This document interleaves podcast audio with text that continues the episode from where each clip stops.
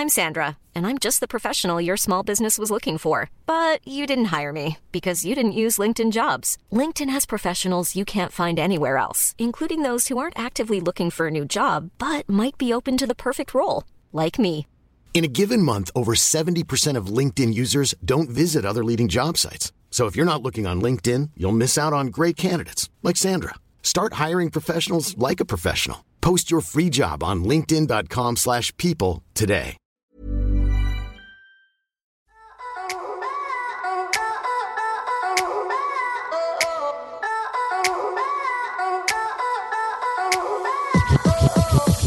Hey guys, welcome to And the Writer Is. I'm your host, Ross Golan. I've written with hundreds of artists and writers over the years, and my favorite part of each session is the first hour when we catch up about life, the industry, politics, composition, whatever. So this is a journey of learning why people write songs, how people write songs, and most importantly, who the people are who write the songs. I'm producing this with the great Joe London, Big Deal Music Publishing, and Mega House Music Management.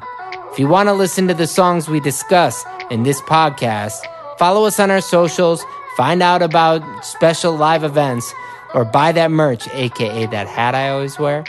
Go to our website, www.andthewriteris.com. For a little bit of context, we just wanted you to know that a lot of these were recorded before quarantine. And as we know, a lot has changed in 2020. So again, please stay safe out there and enjoy the new episodes of And the Writer Is. Welcome to And the Writer Is. I am your host, Ross Golan. We're excited to highlight and introduce one of the industry's most promising artists. And today's guest has been racking up hundreds of millions of streams. He is the next up in a world of, quote, bedroom pop stars with a few platinum plaques in tow. This do-it-yourself artist managed to maintain control of his copyrights while still procuring a record deal with the biggest label in the business. Without further ado, let's get to know this guest all the way in Brooklyn via Zoom. Well, actually, I think it's LA via Zoom. And the writer is Jeremy Zucker. Hey. Thanks for having me. Yeah, man. So wait, are you in? You're usually in Brooklyn, but you're in LA right now. Is that what's going on? That's correct. Yeah. What are you doing in LA?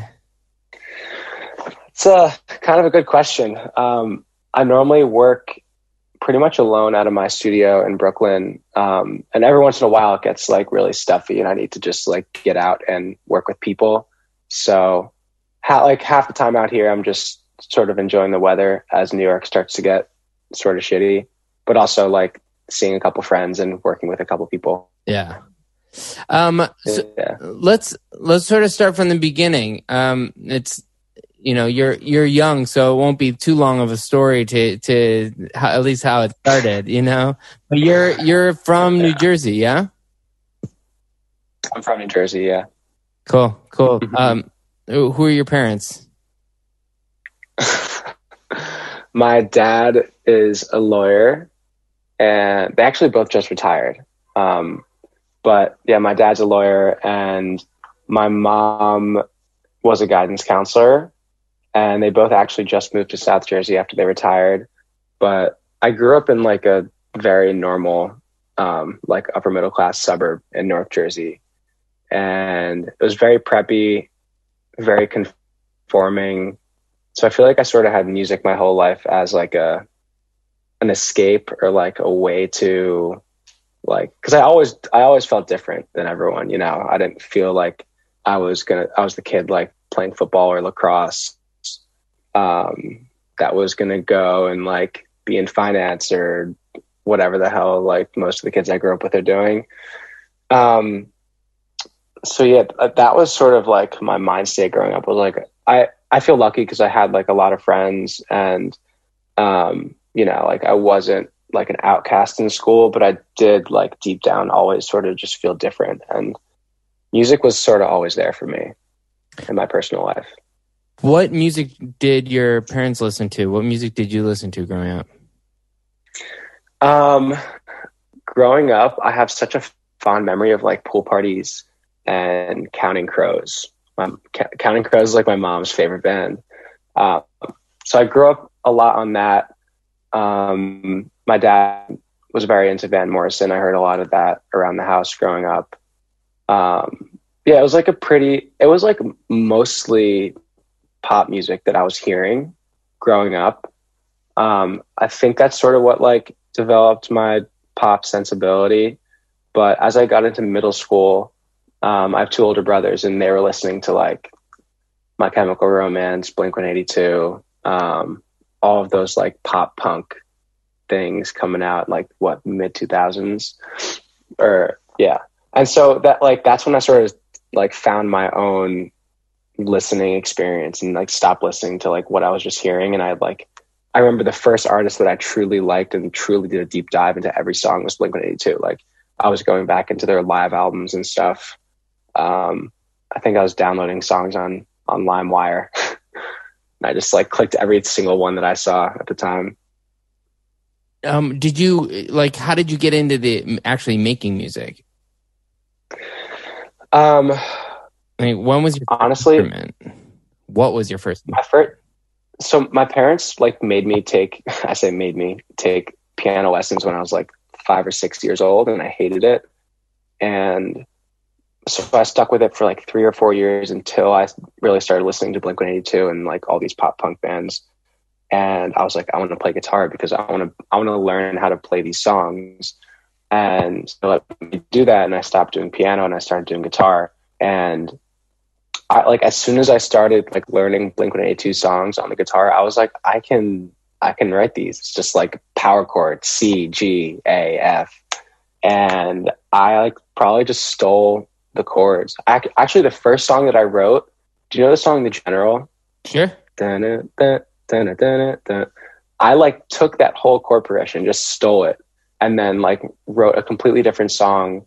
And it was about like, I wanted to ski trip with my family, and my brother was like really afraid of the heights. And so I wrote the song about my brother being afraid of heights, and I was in 5th grade. That was like the first time I wrote a song. How did this melody go? I'm not gonna sing the word because it exists online, and I don't think I can take it down. So I'm not gonna say like the word of the chorus, but I'll sing you the melody, I guess. Okay. So like the chords are the progression is like, this is gonna sound horrible, but just so you get it in your mind, I know you'll be able to hear it. Like da-na, da-na, da-na, da-na, da-na, da-na, da-na, da-na. You know, that's like The General. But the melody is like dun, dun, dun, dun, dun, dun, dun, dun, dun, dun. It was really catchy. It was like really catchy at the time for like a 5th grader. Yeah, I mean, did you go to school and play for people? I mean, were you already wanting to share it with people? Did your family, were they like, "Hey, good job," or were they like, "Oh my God, you're like a world-class talent"?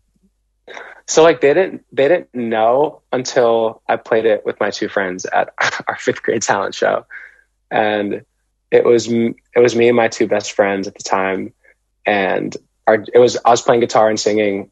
My other friend was playing guitar and singing, and our other friend was playing drums, and there was no kick pedal on the drum, so he was literally kicking it with his foot. Like we had no idea how to play instruments. I was thinking he's like a mallet, like a march.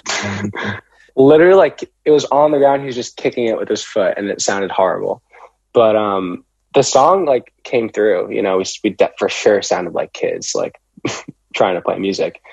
But the song came through, and my parents were, I think, really, really surprised. I mean, my mom was so surprised she like put it on YouTube and told all her friends about it. But yeah, like that's when my parents say that they knew that I could write. So that's 5th grade. You still had a lot of time ahead of you. How do you develop between 5th grade and the end of, let's say, high school? I mean, when do you start joining a band? When do you start playing? Do you ever play at rival, you know, high schools or parties or anything like that? Or was it all just, I'm going to write at home in my bedroom? It was a healthy mix of both. And there were some periods where I wasn't doing anything on my own, and I was only playing in bands. And there are some periods where I wasn't doing anything with anyone, and I was just like in my own room, like making stuff. But middle school hit, and I met one of my best friends now at Temple. I'm Jewish. We met at like Hebrew school, and he came up to me one day. He was like, "Hey, you're Jeremy, right?" Like, I guess I don't know if I was like releasing music. I think I made a song with like my classmates in sixth grade about our like math teacher, and we showed it to her in class, and we thought it was like the funniest thing ever. And like I was on Garage Band recording everyone, and like I like arranged the song. And I guess this kid heard about it. His name's Danny, and he was like, "You're Jeremy, right? Like you guys, you and Brett and Evan, like you guys made this song for Miss Rogers." And I was like, "Yeah." He's like, "Dude, like I really want to make music. Like we should make music." I was like, "Sure." I had him over. And so at the time I was like, this is crazy. Do you know, I don't even know how to say his last name, Jeremy Zucker, like Kinetics. Uh-huh. Do you know Kinetics and One Love? Yeah, sure. Of course. Like Tim. Yeah. Morning. So actually my friends, Brett and Evan, who I was like doing this super early, like horrible music with, they like were huge fans of Kinetics and One Love, and they showed me their stuff, and they were like, "These guys make music on GarageBand. Like we have GarageBand. We can do this if we want to." And that was sort of like the moment when it clicked in my head, when I was like, I guess you don't need a record deal. You don't need a fancy studio. You just need a laptop and GarageBand. And so I took that mindset and I started making music or trying to make music and like putting together loops. And I got like a little MIDI keyboard, and this is literally middle school. And so my friend Danny came over, and we're just messing around in GarageBand, and we write a song. I think it's called Broken, and it was super catchy, just like out of nowhere. And we like showed it to all of our friends at school, and the girls like loved it. And we were like, "Let's do this." So we started like a little group, made a Facebook page, and just started making a bunch of songs. And that was like the first time I felt like I was an artist, sort of. And it was for sure really bad, and people definitely made fun of us. We did this in middle school, but like those people who made fun of you. So we did this all in middle school, and nobody really knew. And then when we got to high school, it was like residual, and I don't know, like people weren't like mean to us. They were just like, haha, like this is the name of, it was called like Flow Beats was our thing. Mm-hmm. And they were like, haha, Flow Beats. And it was like a stupid name, but, yeah, I don't know. So during that phase, like I was also like playing in bands with random kids in middle school, and like every year doing this like battle of the bands thing. So I was like simultaneously figuring out how to make music on a computer while like playing covers in bands. And I didn't start like writing songs with a band until high school. And that was a really interesting experience, because like, I would go in with this other kid, Nate, and he was also like a writer, but also wanted to play covers. So we were like doing some covers and doing some writing together. And I really just like let him take the lead. Mm-hmm. And because I like had no experience like writing with another person. So, and the band was cool. It was like Dave Matthews inspired a little bit, sort of like acoustic rock vibes. And I don't know. I was in this band for like maybe 2 or 3 years, and we like won our school talent show. We were like really excited, and it was a lot of fun. And towards the end of it, I was like really trying to like push the direction of the band, like writing wise. I was like, I had it in my head who we are. And I was like, I would go on my computer and like produce out a song. Like I would write a song by myself, produce it out, and make it sound like a band, and bring it to the band and be like, "Let's learn this song." And then we would play it. And then I did that a couple times before I realized, like, why am I doing all of this myself and then taking it to a band to like learn it, where we're not going to be able to play it as good as it sounds in the recording? Mm. Why am I in a band? And that was like the first realization I had, where I was like, I don't really need to be like your friends say, working with anyone. You guys were in that band, you know, you like grew up with those guys, you know. Was it a weird thing to be like, "Hey, I'm going to go and do some music solo"? No, not really. So like, it's really interesting. It's like, I view like musically, I had like two sort of lives. One was this like revolving door. One was this revolving door of live music, which was like, you know, like the I guess the two kids I like played with in fifth grade, and then that morphed into like a handful of other kids in middle school, and that morphed into a handful of other kids in high school. And completely separate from that was my friend Danny, and then in high school it was my friends Danny and Ben, and that was like the electronic music side of things where I was like on my laptop producing, and in the middle of it all is me like on my computer like figuring out what I want to do when I want to do it. And yeah, so this band, like I realized that it wasn't really my thing, but at the same time, we were already sort of like falling apart. Like one of the kids was a year older, and he was going to graduate, and so yeah, it just like naturally fell apart. So I didn't ever have to be like, yo, I'm doing this on my own. So it worked out in that way. But at the same time, like, so that was one side, like this revolving door of like bandmates and bands, and the other side is like my friend Danny like really pushing me to like make music on the computer and like make beats and stuff. And his friend at the time, Ben, who I then became good friends with, was rapping, and they were just like, yo, like, you're so sick, you're so good, like make music, like, what are you doing, why are you messing around with these bands, like, make beats for us, like, let's have fun. And that was like, they really pushed me to like try to be a producer. And Danny in high school became Vine famous. He was doing like really short, like 6-second raps, and I was like helping him out and producing songs for him and like really taking that seriously. And I was also producing songs for Ben. This is towards the end of high school, and I like just didn't, I like wasn't even thinking about like my expression. I was just like, how can we make this song as dope as it can be? Let's do this. And then towards the end of high school, they pushed me again, and they were like, yo, why aren't you like making stuff for yourself? I was like, I don't know. And at the end of high school, I had like a really intense relationship that like followed through into my college years. And I went to school in Colorado.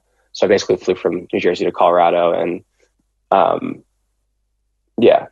So this relationship carried over, and it was like a classic long distance, like slowly getting messier and messier until it falls apart. High school to college relationship, like so many kids are going through that, I'm sure. And that breakup like struck a chord in me. That was a horrible pun, I'm sorry. But like, but it made it, yeah. So it like, that was the first time that like I felt like a real like hole inside me that I needed to like face and deal with, because it like, it was my first year in college. I was like in this completely new environment, and I had this like, I don't want to say trauma, but like intense like pain, you know, and I had no way to deal with it except for writing music. And that was when sort of like all of the stars aligned for me internally, because I had 8+ years of songwriting experience, and I had played with bands. I have like decent production chops from my friends, like pushing me to do that. And I was in college, like sort of alone. I had friends, but like I had no friends to do music with.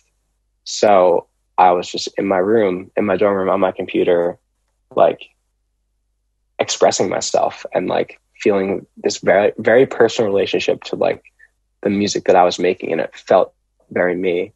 And that was the first time that I released music under my name. And that was on SoundCloud. You said earlier when you were talking about your friends were, you know, accountants and working in all these other things, but you went to school for pre-med. It's not like you went to school to be a musician. You know, some part of you was questioning whether or not you could do that as a career, even though that's what you were doing in high school. Why did you choose to study something other than music? And what was it like to be doing music while studying something like pre-med? Every part of me was questioning whether I could do music as a career. And is that the only time I really...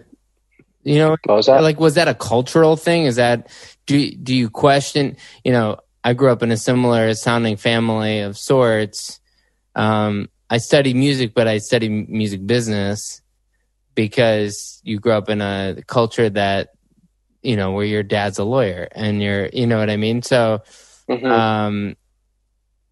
Were you getting pushed to not do music professionally, or was it just, Where was that fear coming from? I really wasn't getting pushed by any like external sources, you know. My dad was very successful, but he never put any pressure on me to be successful. He, in my family, it was very much like, do what you want to do what you love and be happy in that way. But I had it in my head that like I had to be successful. So I mean, that's why I chose to study pre-med and molecular biology, because like I knew that if I worked hard enough that I could be successful at it, and that there was nothing actually holding me back except for myself. And I viewed music as, I could be the most talented writer, artist in the world, and I could just, it could just not happen. Like it's a very...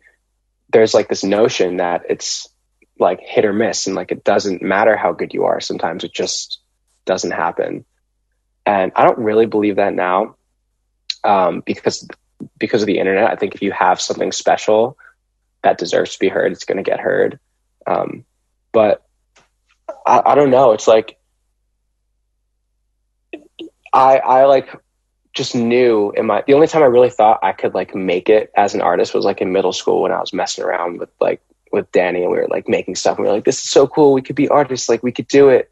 And in my head, I'm like, I want to be famous, you know? And then high school hit, and I was like, that's not how the world works. And college hit, and I wasn't making music to like, to be a big artist. I was making music because it really helped me, and I loved it. And I felt like I was doing something special, and people, you know, weren't even listening that early, but I just like kept working and kept, I had such an intense connection that I wanted to like, to chase that feeling.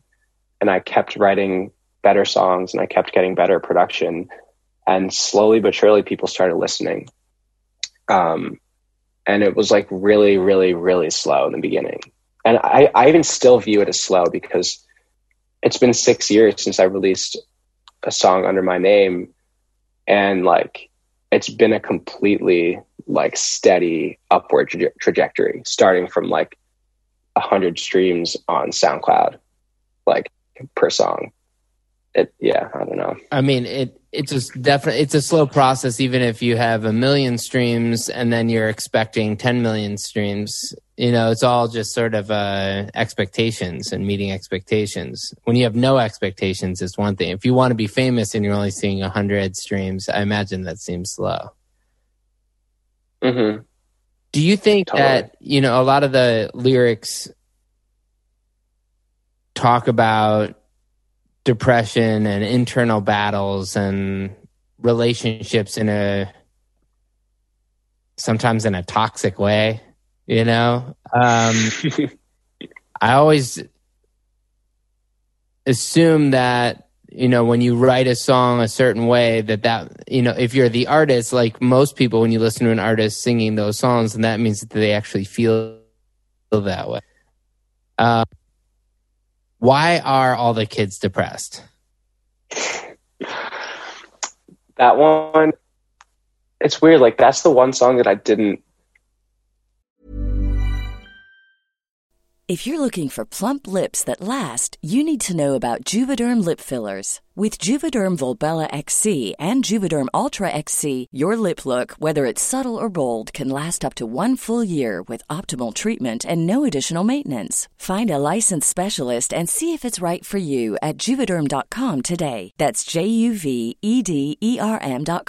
Add fullness to lips in adults over 21 with Juvederm Volbella XC or Juvederm Ultra XC. Do not use if you have severe allergies or a history of severe allergic reactions, or if you're allergic to lidocaine or the proteins used in Juvederm. Tell your doctor if you have a history of scarring or taking medicines that decrease the body's immune response or that can prolong bleeding. Common side effects include injection site redness, swelling, pain, tenderness, firmness, lumps, bumps, bruising, discoloration, or itching. As with all fillers, there's a rare risk of unintentional injection into a blood vessel, which can cause vision abnormalities, blindness, stroke, temporary scabs, or scarring. For full, important safety information, visit Juvederm.com. I'm Sandra, and I'm just the professional your small business was looking for. But you didn't hire me, because you didn't use LinkedIn Jobs. LinkedIn has professionals you can't find anywhere else, including those who aren't actively looking for a new job, but might be open to the perfect role, like me. In a given month, over 70% of LinkedIn users don't visit other leading job sites. So if you're not looking on LinkedIn, you'll miss out on great candidates, like Sandra. Start hiring professionals like a professional. Post your free job on linkedin.com/people today. No, I did write that a bit from my perspective. So like the thing that inspired that song is I was living in a house my junior and senior year in college. And well, my junior year, I had 3 roommates and 2 of them were on antidepressants.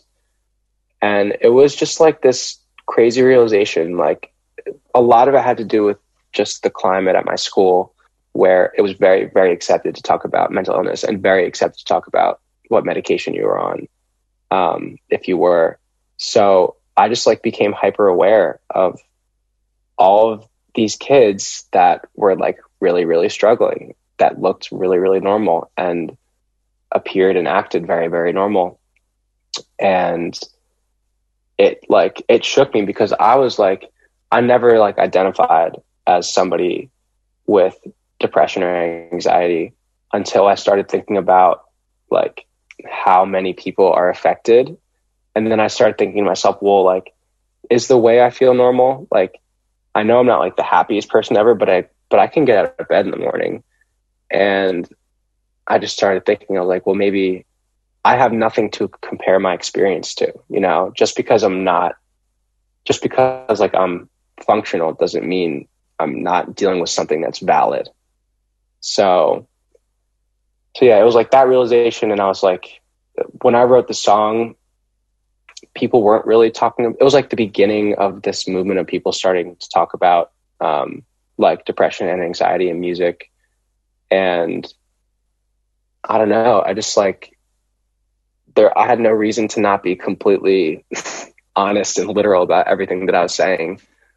Like, I was just exhausted by these people that like are pretending to be so happy all the time. And I was like, this is not real life. You are not actually this happy all the time. And is that unique to this generation, or was it not diagnosed in other generations? I don't think it's unique to this generation. I think it's like part of the human condition.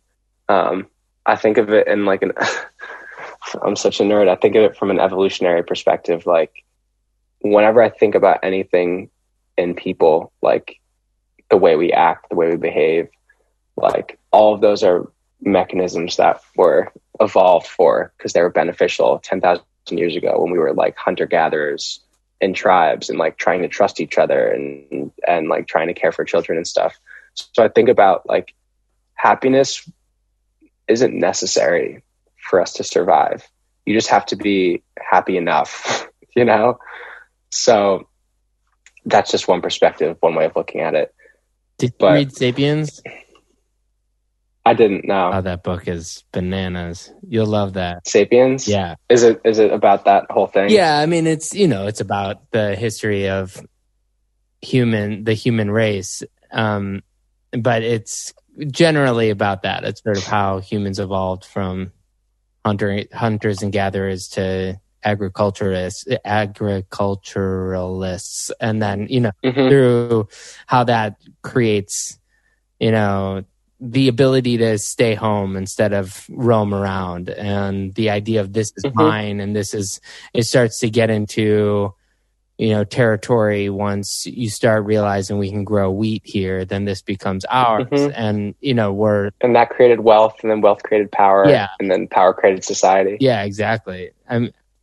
I mean that whole concept of, even as a musician, like, what's the purpose of us telling stories through song? It's still like based in the idea of telling stories and trying to allow the rest of the tribe to relate or discuss, and it helps them tell their offspring, you know, whatever, because they can sing that concept. I really think, as cliche as this is, like, it's bringing people closer. Like, that was something that was so important in evolution, is like the family and caring for another and altruism and like raising your kids and keeping people close, keeping people trusting each other.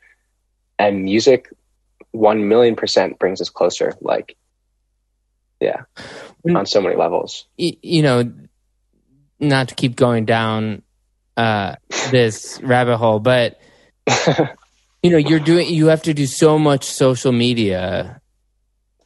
And being a young musician who's getting their music out there now, you know, the conversations all the labels have are like, what's their TikTok presence? How many millions of followers? What's their engagement? Yeah, what's their engagement? And it's all about, you know, one human. You have, you know, 14 million monthly listeners or something like that on Spotify, which is an unnatural thing, because you're supposed to be singing just to your tribe of 200 people. Do you find that pressure to create music that all 14 million people can enjoy? Does that weigh on you? Or is it sort of, no, I'm still writing for my 250 people and other people are listening to it? So I think the way I view that in terms of making music is like, am I making music for myself, or am I making it for everyone else? Because if I'm making music for myself, I'm obviously not going to care what people think. But the truth is, if I'm truly in love with what I'm making and it's for myself, a lot of times, a lot of people love it, because I think that's just the way that my taste aligns with like the general consumers of music. If I'm being completely honest, like my mind state, it goes back and forth between, who am I writing this for? Am I doing this for me? Am I doing this for everyone else? And I think, what are you doing it for? What? Who are you doing it for? The longer I do this, like I'm doing it for me. I can't like stomach the idea of making something that I'm not in love with, because I think other people are going to love it. And that also just doesn't make sense to me. Right. You know? But I've always like had this weird balance with my releases where I'll have like a couple crowd pleasers on a project or on an album, and the rest of the songs will be like really, really for me. And the way that I've been able to like be okay with that, I guess, is still being very, very proud of these crowd pleasers, of these songs that I know are going to do really well, because they're so like easy and digestible, but like fresh and attractive and like, and different. So that's always been the hardest balance for me, is like, I know that everything that I do 100% of the time that I'm doing for me isn't going to be for everyone. But I know that I have like the ability to write a song that is for everyone. I just, if I'm going to do that, it has to be in a way that it's also for me. It's for all of us. Did you get to tour much at all before quarantine? I mean, so much of the success has happened in the last, you know, year and a half, 2 years. You know, how much touring have you been able to do before the pandemic? I've done a fair amount, but it doesn't feel like enough, especially because It's been so long without a tour, but I did a full tour. So while I was in college, my senior year, I was able to take like a couple weeks off, and I opened for Lauv in Europe, and I opened for a couple of dates in the US with him. I graduated, did a full headline US tour. A couple months later, did a full headline Europe tour, did a couple festivals in Europe over the summer. And then I did a full headline Asia tour, which was crazy. Right. So basically, like, I did the whole world except for, the whole like easy touring world except for Australia. And I was gearing up to basically do all of that again this year.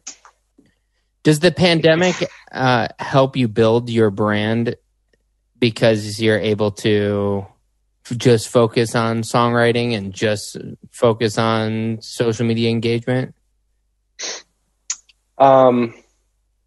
Not really, because I felt like I had so much work to do in the live setting and on the road.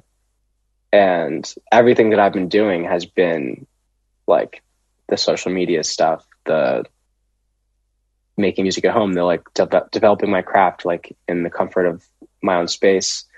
And going on tour was like very, very new for me, very different for me. I'm not like a super outgoing person.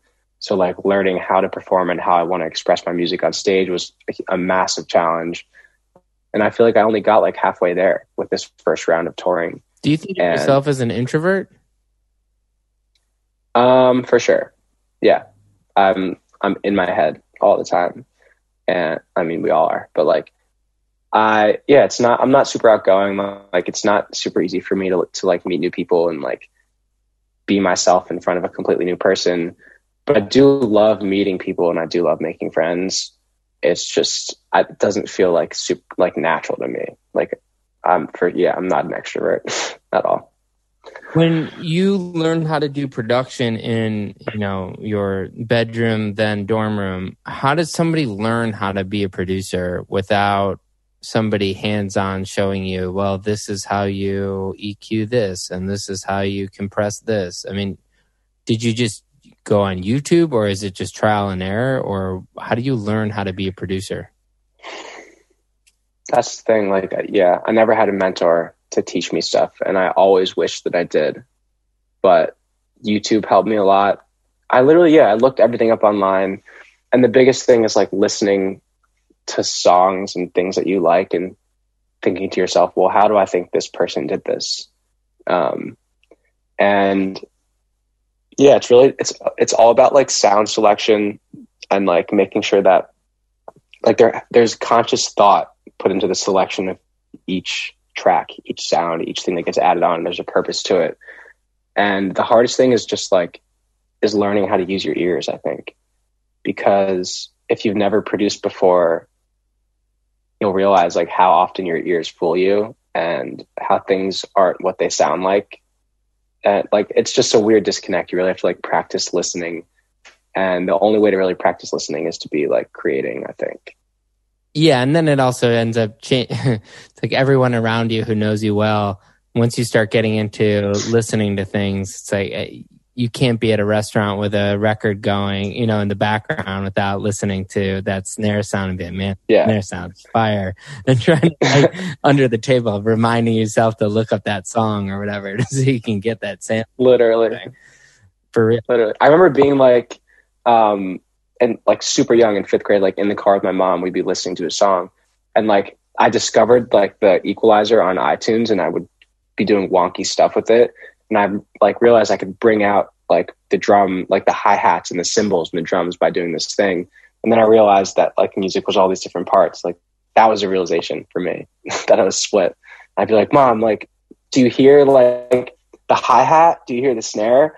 She'd be like, what are you talking about? Like, I just hear the song, right. Yeah. Typical. Wait, so you get, you out of college, people start noticing your music and you start getting SoundCloud's doing what it does, and then you start releasing music kind of formally, at least on your own. How soon was it that you released music to when you start getting introductions to record labels and you start getting introductions to the rest of the music industry? So it was like 2015, I start releasing music on SoundCloud. It's getting a couple hundred, couple thousand streams, mostly just word of mouth at college and friends. 2016, I release more music on SoundCloud and then put that music on Spotify. And then I do this thing where I made music, like release a new song every week for a whole month. And like, I made that a thing and I was telling everyone I was doing it. It was all like all over my pages online. And at the end of the month, I had 5 songs and I put that into an EP and put that on Spotify.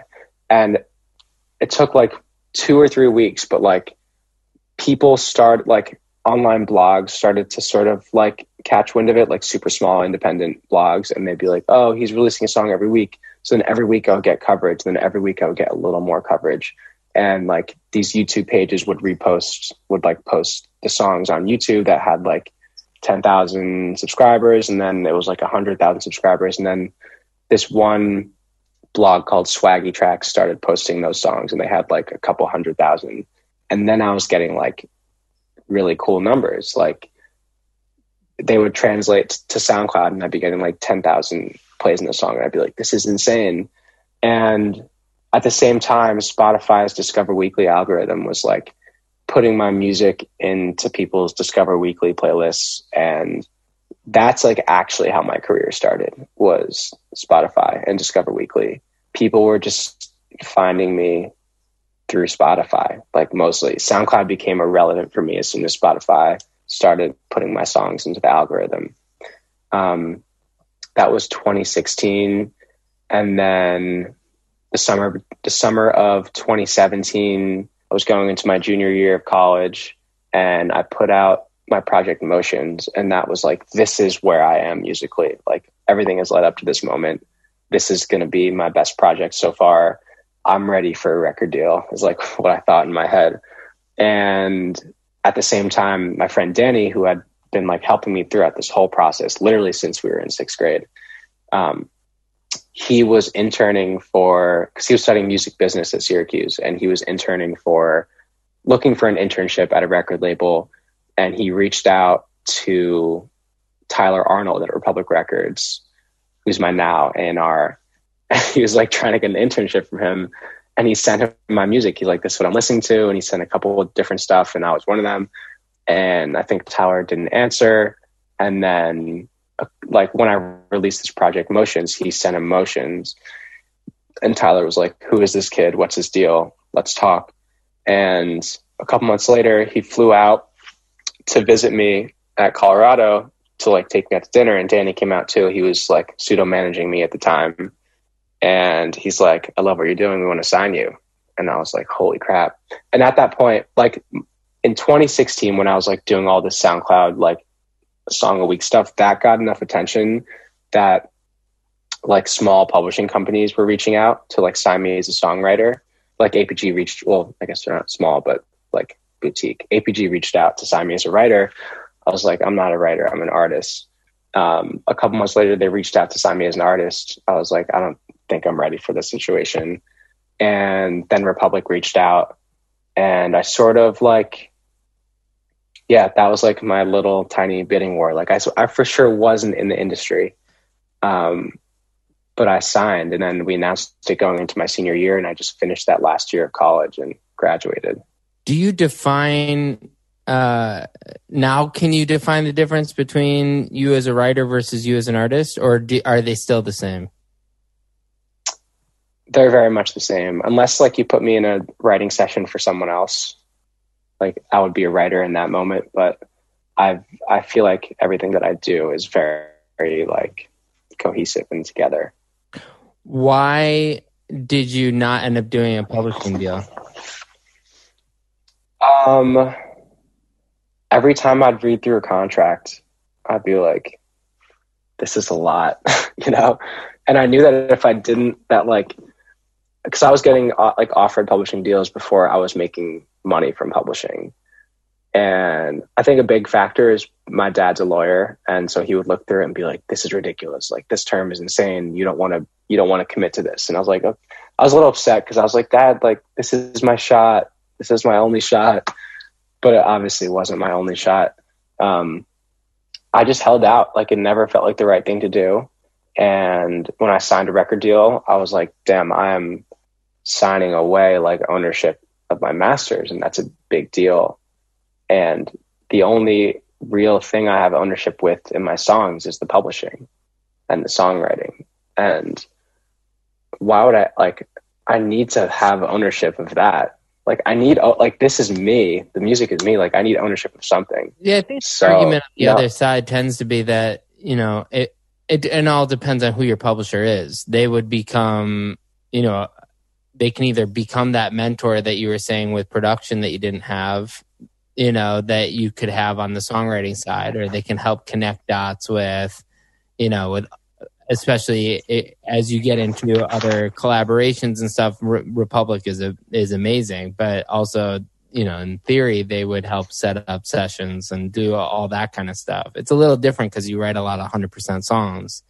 But, you know, and maybe, and they can help you with, you know, licensing and things like that, which is still something that publishers do best in that world. Obviously, there are third-party people who can do it, but I think that's sort of the argument. There are always shitty deals everywhere, you know, no matter what it is. So I'm definitely not advocating going to all publishers, no matter what the deal is. Your dad's not wrong. Is your dad your music attorney, or is he just? He's not. No, we have a music attorney, but he's very involved in. Yeah. He has like a very good unbiased perspective. Sure. Yeah. It's weird when outside attorneys look at the music industry, because the music industry precedents are not crazy, are pretty crazy. So there's always going to be that opinion.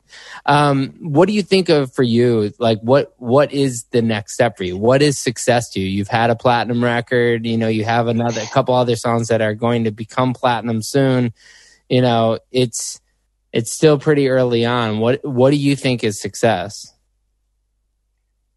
I mean, I look at it in two different ways. I feel like I'm deeply conflicted about that, because on one hand, like, I'm always looking at my numbers and I'm like, I want to be doing more and I want to be bigger. But at the same time, I'm like, do I really want to be bigger? Or do I just like, it's like a hit of dopamine, you know? I'm like, I want to feel better. Like, every time I see more numbers, it feels better. So why wouldn't I want to keep seeing more and more? But there's obviously like a cap to that. Mm-hmm. And I don't know. I'm like, I know that I'm the happiest when I'm making things that I love. And so, as cliche as this sounds, like I just I'll feel successful when I'm extremely proud of what I've done and what I've released.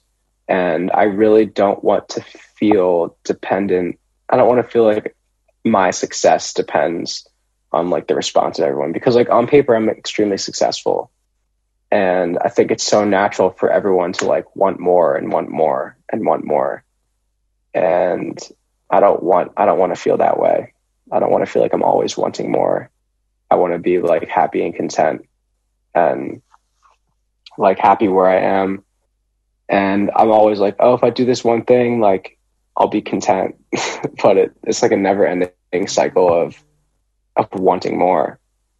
So yeah, I don't know. Like right now it's like, I've like, it's weird. Cause like, I feel like my success got like, everything got fucked up by the pandemic, but like I was about to do like real tours off of my debut album. And that was going to be a moment where I was going to be like, this is insane. This is crazy. Like, how far I've come. And instead, I'm locked in my apartment for months, and I'm like, feel like I'm starting over, because I put out an album and then I'm like, well, the only other thing I can do is write another album. And I've like missed out on so much closure. Like, that first album, Love Is Not Dying, was so special to me. Like, when, like, I cried my eyes out when it came out. Like, and I was just in my room alone because we were doing, like, Zoom parties and stuff. And all the fan events and everything, like, all online. So, yeah, like, I needed, like, real closure to, like, move on from that part of my life. And tour really does that because you get to look at fans in the eyes and be like, I see how this song has touched you and I see how this has affected you. And it's just a whirlwind of, like, emotions and craziness. Then you get home and you're like, wow, life is so much different now. And then you have so much to talk about and you have so much new perspective. And so, like, I put out this album and then, like, I missed out on a whole, like, moment of closure. And, like, I'm trying to write again. And I mean, I'm not going to lie, like, I'm so intense emotionally with writing and production and everything that it's, like, exhausting. And that's something that I'm, like, personally working through. But yeah, it was really hard. I mean, isn't that where a lot of great music comes from? Why even try to suppress that?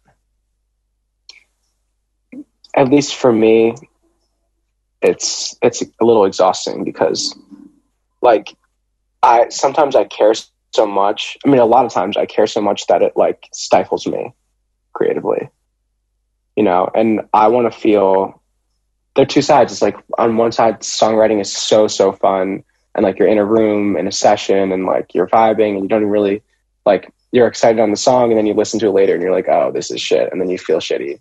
Like, I have such high standards for myself and the things that I create that I get upset when, like, something isn't up to my standards, which are unreasonably high.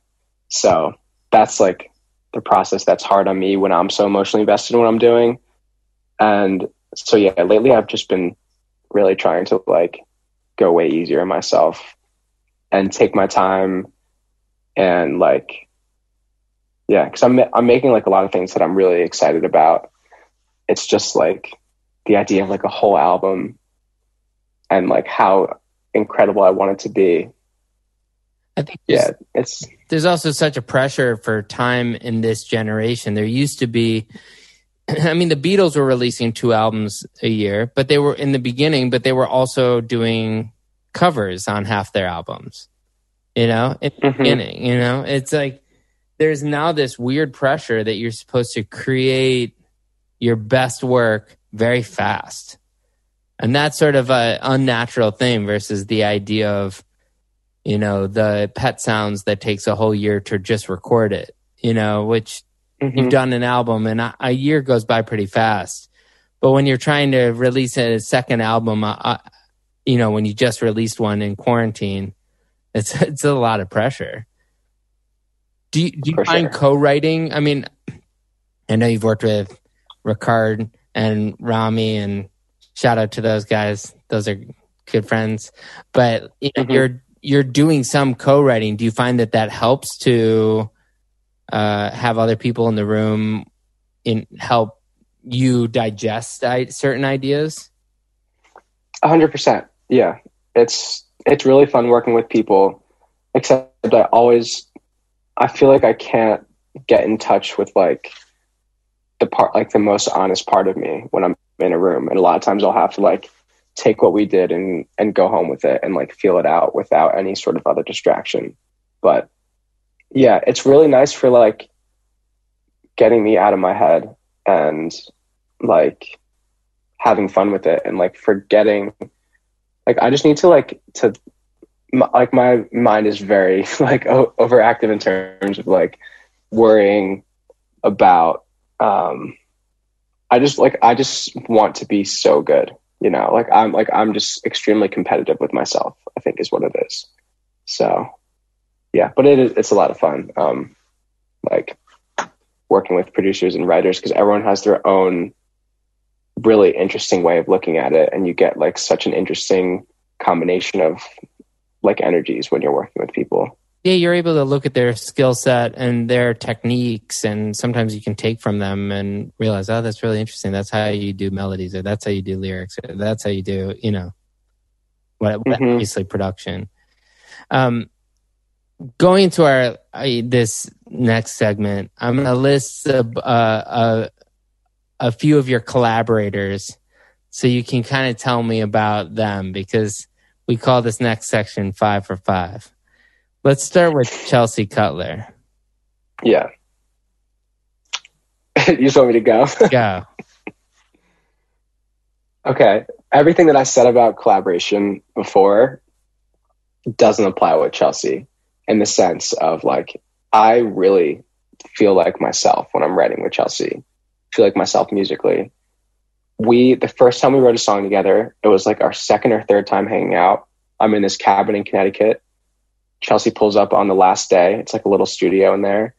And she sits down, picks up a guitar, starts playing a riff. I turn to her. I'm like, what is that?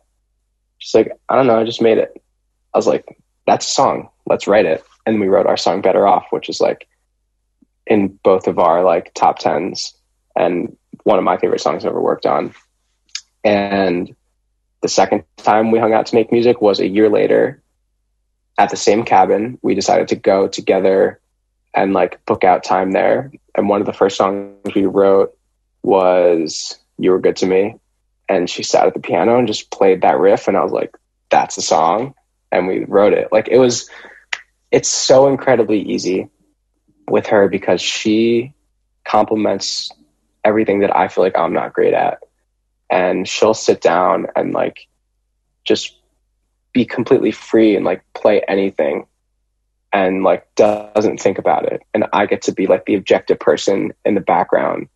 That's like that's special, or that's not, or that's not quite there, or change this a little bit. And we record it together, and I get to like zero in and do the thing that I think I do best, which is like being very precise with like production and writing and melody, and like stitching it all together. And yeah, it's always a really fun process. And so that was when we did Brent, and we actually just finished recording Brent 2, which is, we basically went up to a different cabin and did the same thing, except tried to do it way better. How did you guys become this weird sort of writing team? What is that? Like, where does that come from? Where did you guys meet? It's funny. We met, I got like in college when I was a sophomore, I got flown out to University of Connecticut to do like this frat party and perform. And at the time I knew who she was because we were talking on SoundCloud, because she was posting like really cool acoustic covers. And I walk off stage and she's like back there and she's like, hey, Jeremy. I'm like, hey. She's like, I'm Chelsea Cutler. I was like, whoa, sick. Like, nice to meet you. I had no idea she was going to be there. She didn't even go to University of Connecticut. She was visiting a friend and they ended up at this party, and I just happened to be playing at this party on a random weekend when I should have been in school in Colorado. And that's how we met. At the time I was like just starting talking to Jesse, who's my manager. He wasn't managing me yet. And then a couple months later, she signed to him before I even signed to him. And I knew that I was going to sign to him. I just didn't know when it was going to happen. But yeah, we got signed onto the same management. And now we're on the same record label and we have the same A&R. It's funny because like we're so different. We're such different people. Our music tastes are so different. Our careers, like the type of music that we see ourselves making is pretty different. But when we get together and write music, it's like this completely different thing. Totally. Black Bear. Black Bear. I've never met him. I've still never even met Black Bear in person. Largely because I'm not. I realize that when people feature on records, if you don't know the industry, a lot of times you're sending a track, they're in a studio, they'll feature on it, you know, and you'll email back and forth, but it doesn't mean that you meet them all the time. So do you guys have a good relationship though? Yeah, he's super nice. Yeah. He's super nice. He was like one of my favorite artists in college and like definitely inspired my early stuff. But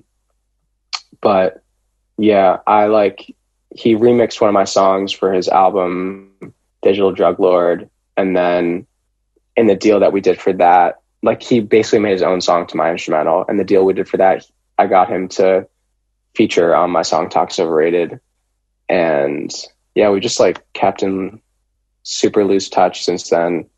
I feel like if I like was in LA, normally we would have hung out, but yeah. What about B. Miller? B. Miller is super sweet. Obviously, she's on the remix of Come Through. Trying to think. That was like a very label orchestrated thing, as remixes sort of tend to be.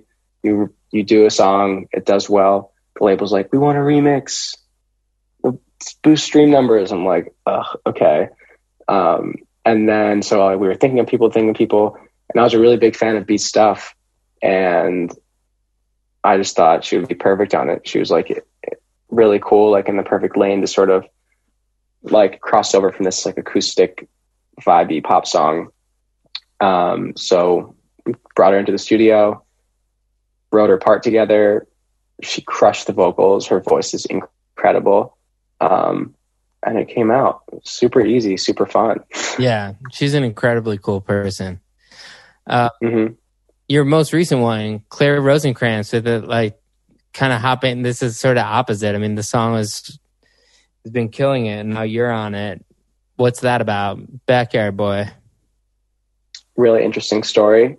So 6 months ago, my friend sends me a playlist, and Backyard Boy is on it. I'd never heard it before. It had very few streams, and I was just listening. It was funny. The playlist was all like super old, really weird music. And I was listening through, and then this song comes on. And I was like, this is hot. And I hit him up. I was like, what is this song? Like, I love it. And he's like, this is my cousin, Claire. And I was like, sick that she's your cousin. That's awesome. This song is great. And about a month later, he hits me up, and he's like, the song is starting to pop on TikTok. And his name's Sage. He was like, you know, my cousin is starting to talk to labels. We know that you're on Republic. Like, would you want to talk to her and give her some advice? And I basically talked her through what it was like being with Republic and being on a label, and like helped her sort of figure out what it is she wanted from a potential deal. And a couple weeks later, she signed with my label, Republic. A couple weeks later, her team hits me up. They're like, hey, do you want to be in the remix? I was like, hell yeah, this is perfect. And the song is just so fun. And I'm like, I feel like I take myself so seriously. That's like the point I've been trying to get across with like all this like mind games with me and music. It's like, I just want to take myself less seriously. I just want to have more fun. So yeah, that was like a great opportunity to do that. And it was so much fun. Last collaborator, Republic Records. Oh, that's the collaborator, the label? Yeah. Republic's been awesome. They're so competitive, which works out very well for me. I do my own thing, and then when we put it out, they just push it super hard. When I signed, it was really interesting because when I signed, like, I feel like normally when they sign artists, it's like go, go, go. But when I signed, I still had a year left of college, and the plan was like, take your time, make music. When you graduate, then we're ready to go. And it just worked out so perfectly. Yeah, they've been awesome so far. They like internationally, my music has been really, really good. I mean, I was able to tour like Southeast Asia by myself for the first time. And I did like 1,500 tickets in South Korea. And that was just like such a wild experience. Like, and I do owe a lot of that to Republic and Universal and the international marketing department. Shouts to Zoe. But yeah, they're awesome. Last question. Do you have any personal life? Do you have any time to be somebody in their 20s that's not working on music? When it's not a pandemic, 100%. Yeah. But, yeah, I mean, I live with two of my best friends, and we hang out a lot, obviously, and we do fun stuff. I get to come out here every once in a while. I have a bunch of friends out here. We do fun things. I for sure have a personal life. And the deeper and deeper I get into the industry, the more necessary it is for me to have a fulfilling personal life. Because, yeah, the more I do this, the more I realize, like, I don't want this to be my whole life. Like, And I feel really, really lucky because there are so many other things that I'm interested in. And also, like, in the future, there's so many things that I could see myself doing with my life, and it's not just music. Like what? So, okay. Well, I'm super into film. I like sort of directed some of my videos. I could for sure see myself doing that. I could see myself doing creative direction for an artist. I could see myself being a mix engineer if I wanted to. Yeah, I wouldn't ever like, it would be creative. I can never do like something. I can never go back to science and like think about doing that. That would crush me. Yeah. Well, thank you for doing this. You know, we talked before we even started this that, you know, for me to get to interview somebody who listened to the podcast, you know, before they got, you know, before we even found out that they would want to do the podcast. Like, it's cool that that you see this full circle moment of why we do this.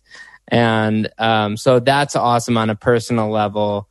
But, you know, it's always really important for our industry to learn about who the next people are if we're going to move our industry forward in any capacity, and to communicate with each other and make the, you know, continue to extend a warm hand hug to all the, you know, the up and coming artists. And it's hard to call somebody who's a platinum artist up and coming, but I just know that, you know, the next time you are able to tour, you're going to see how significant those albums have been, and that they aren't just numbers. And no numbers on your phone are going to make any difference when you're in front of, it doesn't matter if it's 200 people or 20,000 people, all that's going to feel much more real, and it'll give you an authentic taste of how successful you've already become. You just have to stay patient and get through it. And,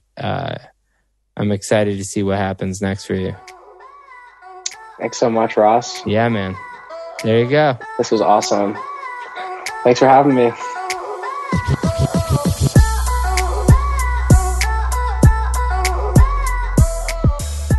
Thanks for listening to this episode of And the Writer Is. If you want to hear music from this songwriter I just interviewed, be sure to check out our Spotify playlist or visit our website at andthewriteris.com. If you like what we're doing, please subscribe to us. You can also like us on Facebook and Twitter. And the Writer is produced by Joe London and published by Big Deal Music. A special thanks to David Silberstein from Mega House Music and Michael White. Until next time, this is Ross Golan.